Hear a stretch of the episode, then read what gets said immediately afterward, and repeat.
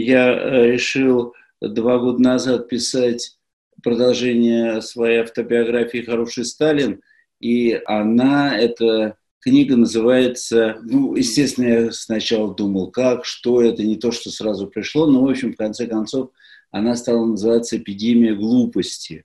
Это было год назад, и, и если прочитать, она еще не написана до конца, но если ее внимательно почитать, что это эпидемия глупости как раз очень напоминает коронавирус. Просто даже до каких-то конкретных подробностей, и это меня как-то немножко даже шокировало, потому что, э, видимо, действительно какая-то связь между э, энергией слова и энергией каких-то нематериальных вещей и что-то заносится из, условно говоря, космоса.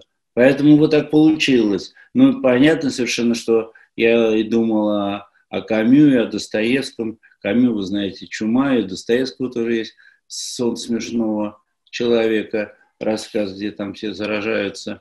Ну, вот, так что, безусловно, это литература центрично, но это я прямо испытал на себе.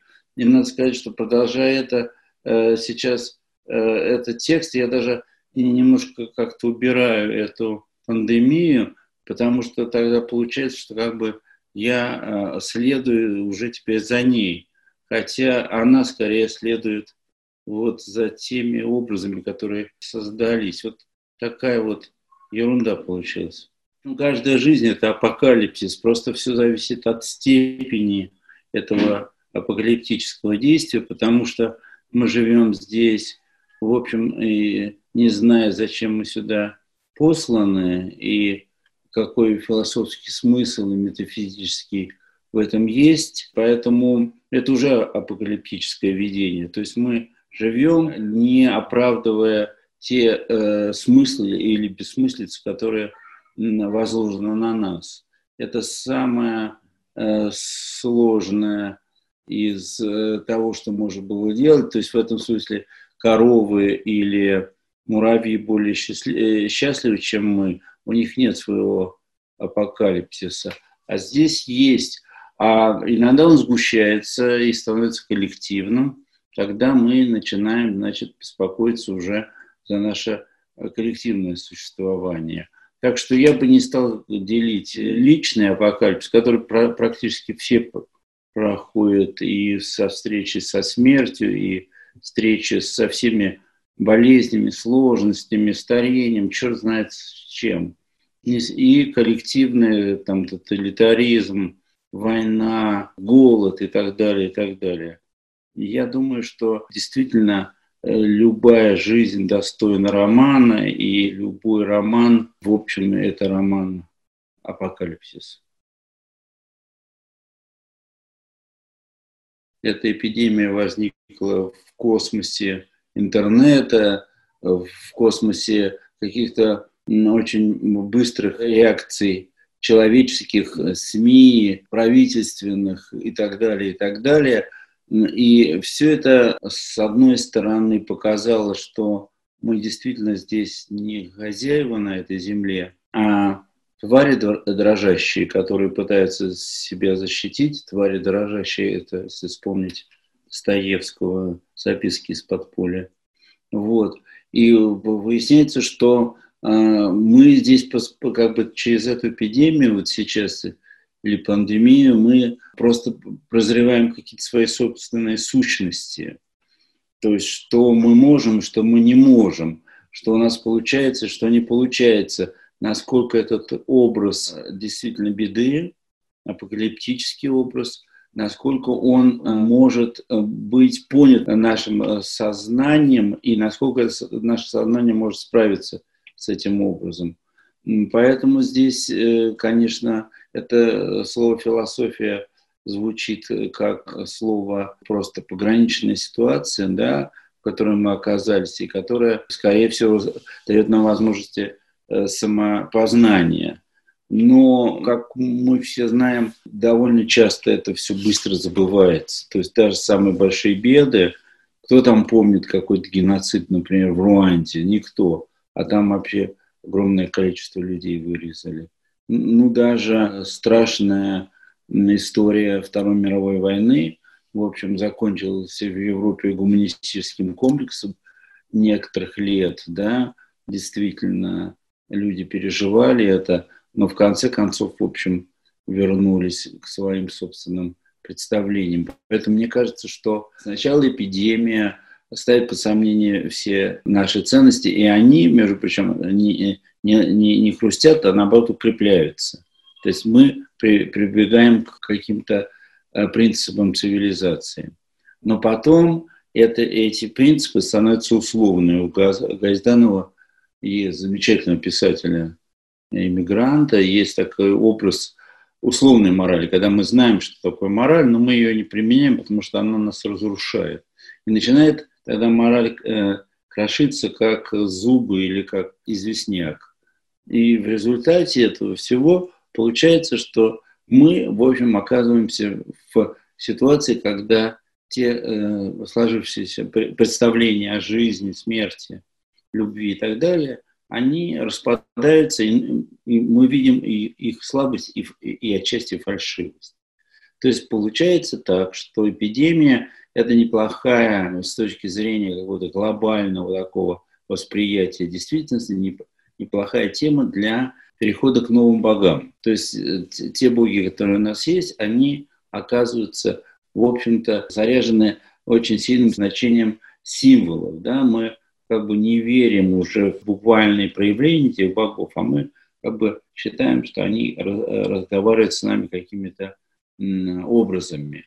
Ну вот, и мне думается, что из-за того, что сначала вот произойдет вот страшный кризис, мы поймем, что начальники наши не начальники, что любовницы наши не любовницы, а что это что-то, какой-то, в общем, мусор такой жизненный. И э, в результате, э, если человек захочет жить дальше, то оно каким-то образом на этом маленьком э, шарике попробует создать единую религию.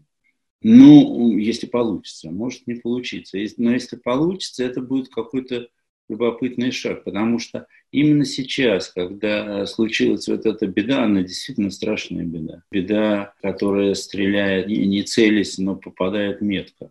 Мы гораздо меньше себя знаем, но э, из-за этого начинается торможение такое, жизнь по инерции. Ну и тут вот появляется такая вот история пандемии, которая может э, перевернуть какое-то философское, а еще более значимое метафизическое человеческое сознание. Здесь пандемия легла на очень выгодный для нее материал, потому что народ совершенно не верит в те законы, которые предлагает правительство, потому что это уже историческая такая перспектива э, или ретроспектива, когда эти законы просто невозможно выполнять, если хочешь нормально жить. И поэтому, когда в такие тяжелые условия включаются команды правительства, то э, начинается народная подозрение в том, что это все преувеличено, что никакой эпидемии нет, что э, там есть или игра глобальная, но это уже какая-то конспирация тоже связана с определенным сознанием человека, присущее тоже нашему обществу, или это э, национальное. Вот это э, беда, которая может размазать эту эпидемию на многие года, потому что в общем, люди э, не очень верят в то, что надо защищаться, носить маски, э, предохраняться всякими возможными способами.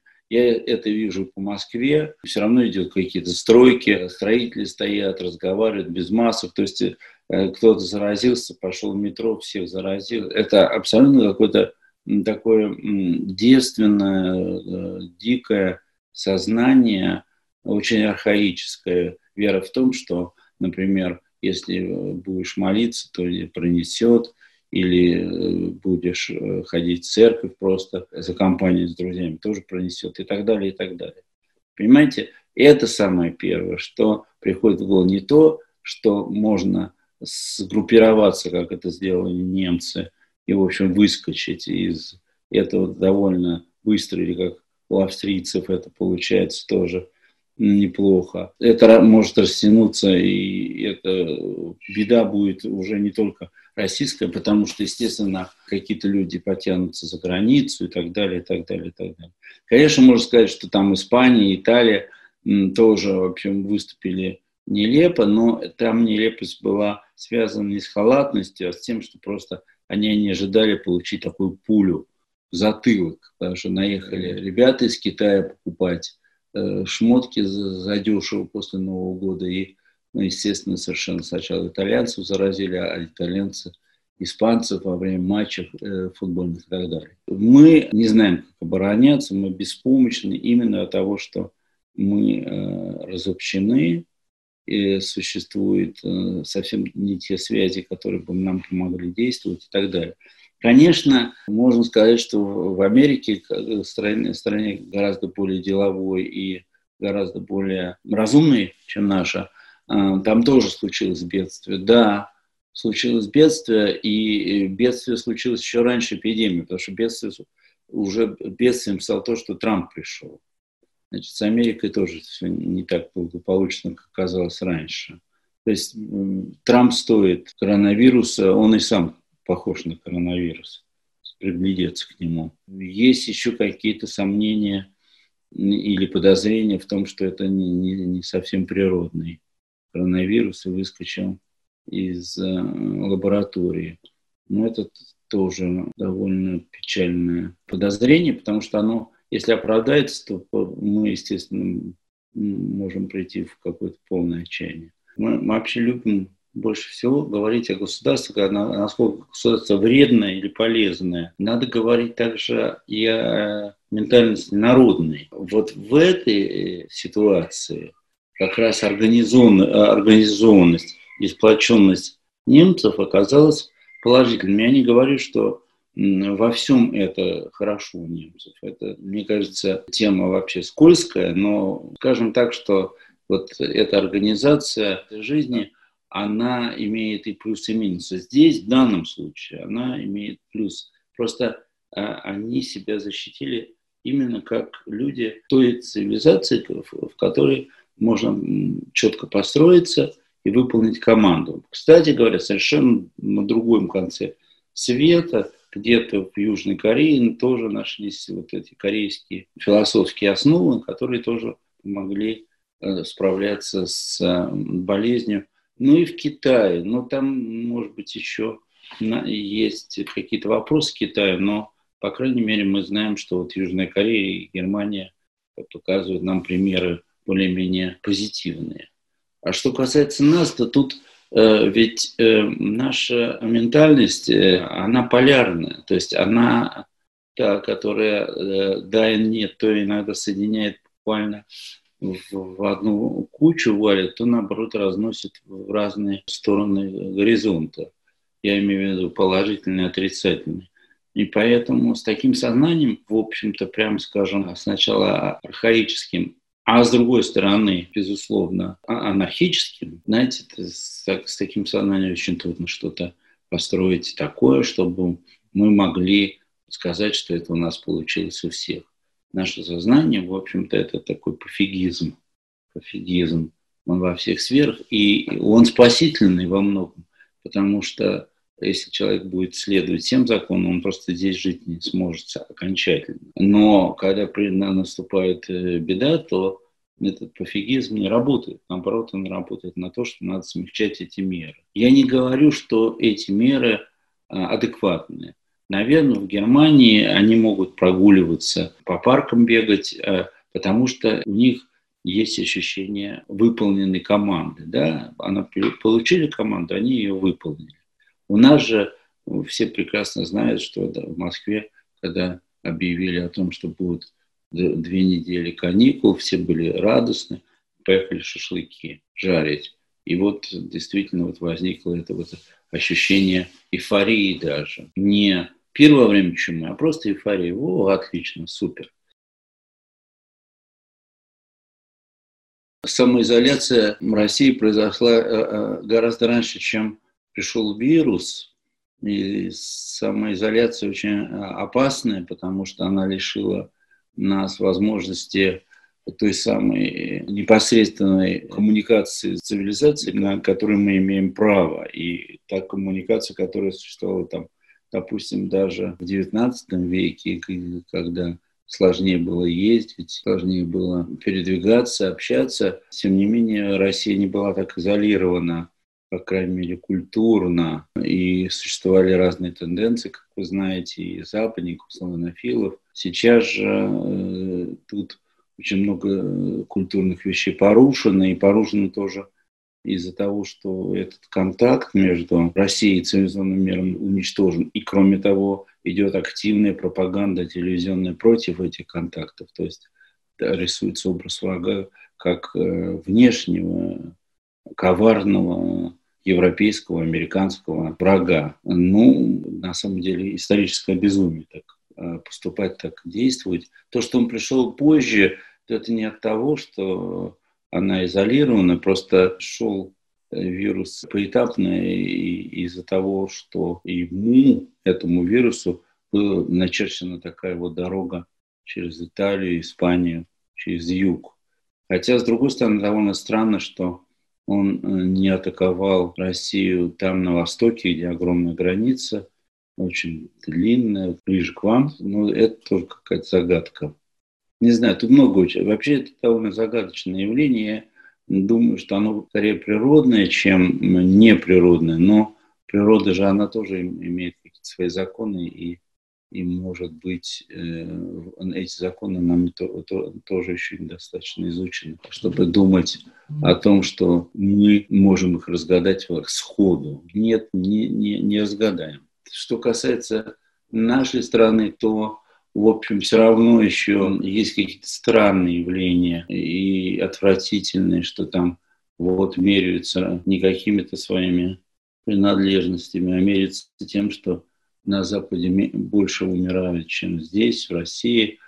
Это какая-то просто чудовищное варево этого сознания или отсутствие его.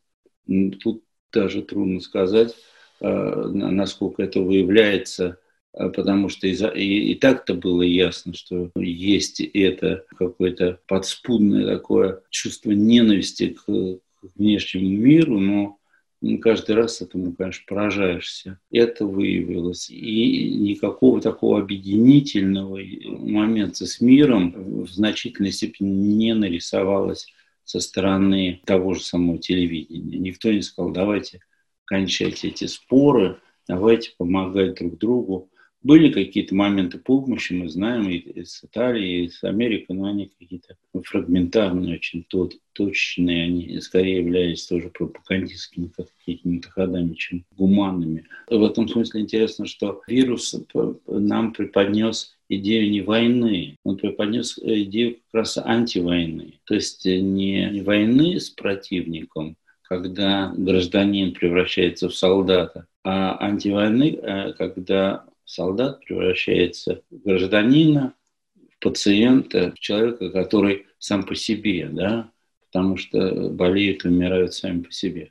И здесь вот э, очень важно, что вот этот ход обратный, не военный, а антивоенный, он не отработан в стране.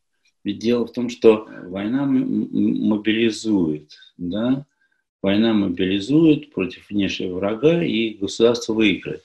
Вообще элемент спасения очень маленький, он находится только у врачей, и врачи это тоже не в данном случае не государственные люди, а скорее антигосударственные люди, потому что они недовольны государством, считают, что государство больше тратит на ракеты, чем на лекарства, и в какой-то степени готовы спасать всех, и хороших, и плохих. Им все равно могут спасать американцев, могут спасать японцев, китайцев – русских, когда как государство считает, что есть определенные категории, что надо спасти вот этих, а тех можно забыть. То есть проявилась такая бесчеловечность режима российского, исторического и реального, которая, надо сказать, в общем, надо так вот даже во время войны бы не проявилась, потому что война сплачивает, что, кстати говоря, этот режим и подчеркивал, и, и хотел, да, потому что все время подталкивал каким-то военным историям. Сейчас вот выяснилось, что дело спасения совершенно не связано с государством, и действительно, ну, как у Ульфа Петрова, да, это спасение рук утопающих. В принципе, каждый будет выживать по-своему. Один подтянется к церкви, другой к силовикам, третий к критикам, к оппозиции, четвертый вообще в себя уйдет, в семью или окунется в детей и так далее, и так далее. Ну вот. Думаю, что особого изменения мы в нашей стране не почувствуем. Но этот процесс просто самой эпидемии может сильно затянуться, потому что не будет единого центра, который бы мог действительно э, привести людей к какой-то сплоченности в этой борьбе с, с, с этим вирусом. Опасным очень и очень загадочным. Ну вот, поэтому мне кажется, что вот эта разобщенность не произойдет. Что, что положительного? Подводим какой-то то. Положительно просто то, что мы это видим. Понимаете, это становится более очевидно, что государство по-прежнему хитрит, занимается показухой, что реальные люди, которые спасают больных, это люди, имеющие не государственную основу, а, а общечеловеческую. Человеческую, и они, такие люди могут быть в любой другой стране. Это не наци... Врач не имеет национальности. Он просто врач. Вот. Очевидно, что э, скорее на Западе возникнет идея вот этого нового метафизического сознания, потому что там тоже есть проблема э, другого рода. Они по ценностям скорее объединены, но там вот, вот это пустой чердак, то есть пустое метафизическое пространство, оно обнаружилось и, наверное, чем-то заполнится. Ну, может быть, э, не сразу. Вот. Но это не значит, что у нас все потеряно, потому что Россия имеет какое-то поразительное поразительное свойство реставрируется тогда, когда, кажется, вообще оно не может реставрироваться. Оно связано, опять-таки, с этим полярным сознанием, потому что в какой-то момент это полярное сознание так выстраивается, что оно как-то переживает. Но переживает с трудом, э, с закупкой гречневой крупы, туалетной бумаги, то есть в панике, в истерике, потом, значит, в ненависти к э, запретительным действиям властей, потом, ну, значит, э, естественно, э, мордобитием в семье, потому что всем надоели в изоляции мужья и жены э, в разной степени, и так далее, и так далее, и так далее. И в конечном счете мы значит, получаем а, определенную возможность дальнейшего выживания. У нас мы не живем в этой стране, мы не живем уже десятилетия, а может быть даже и столетия мы выживаем. У нас есть возможность выживания за счет того, что мы теряем очень многих людей. Мы победили в войне 41 миллион потеряли, да, мы э, людей не считают, бабы нарожают. Вот это очень серьезный ключ к нашему выживанию. Я занимаюсь тем же, чем всегда, и тут понятно, что мое призвание, хотел сказать профессия, но какая писатель это не профессия, но вот призвание мое писать, оно не имеет отношения к какому-то производству хорошей э, социальной погоды. Сижу и пишу. И, и, и все равно э, езжу и на дачу, и туда, куда получается, туда езжу. А вот главная, конечно, вещь, которая приходит в голову, что можно делать э, во время самоизоляции, это заняться самопознанием. Просто чтобы человек как бы э, немножко задумался о том, что он делает на этой земле, зачем он тут э, живет, что он сделал а и чего не сделал и так далее. Вот это самопознание очень важно как раз в момент самоизоляции, когда что-то резко останавливается, когда поезд, который бежит, бежит, бежит по рельсам, вдруг резко останавливается, вот это все движение, чемоданы падают – люди падают с полок и все прочее, и возникает э, ощущение, а что же такое происходит? Вот это вот, что такое происходит со мной, это, это важно. Что касается вот, этой, вот этого харасмента, я имею в виду только не сексуального, а, а просто питья и, и, и питья, то тут в каждой семье по-разному. И тот, кто действительно счастлив в семье, то ничего плохого, наоборот, э, радость общения с, со своими близкими. А кто вот выбрал э, или плохо, или не подумал а, о том, что выпирает совсем, то тогда он получает, конечно, хорошую оплеуху. Вот. В любом случае, мне кажется, что надо э, постараться держаться вместе, потому что это беда, которую надо решать, э, прежде всего, находясь в семье, да, потому что дети, старшие люди, родители, сами, сами муж и жена, они должны каким-то образом все-таки сохраниться. Сохраниться, это самое главное. Ну вот, если это будет э, понято как задача, то тогда будет. А что касается того, что кто-то разочаруется, ну, разочаровался бы. У нас столько много разводов, что ну, по, по, раньше разведутся. Ничего, ничего такого катастрофического не произойдет.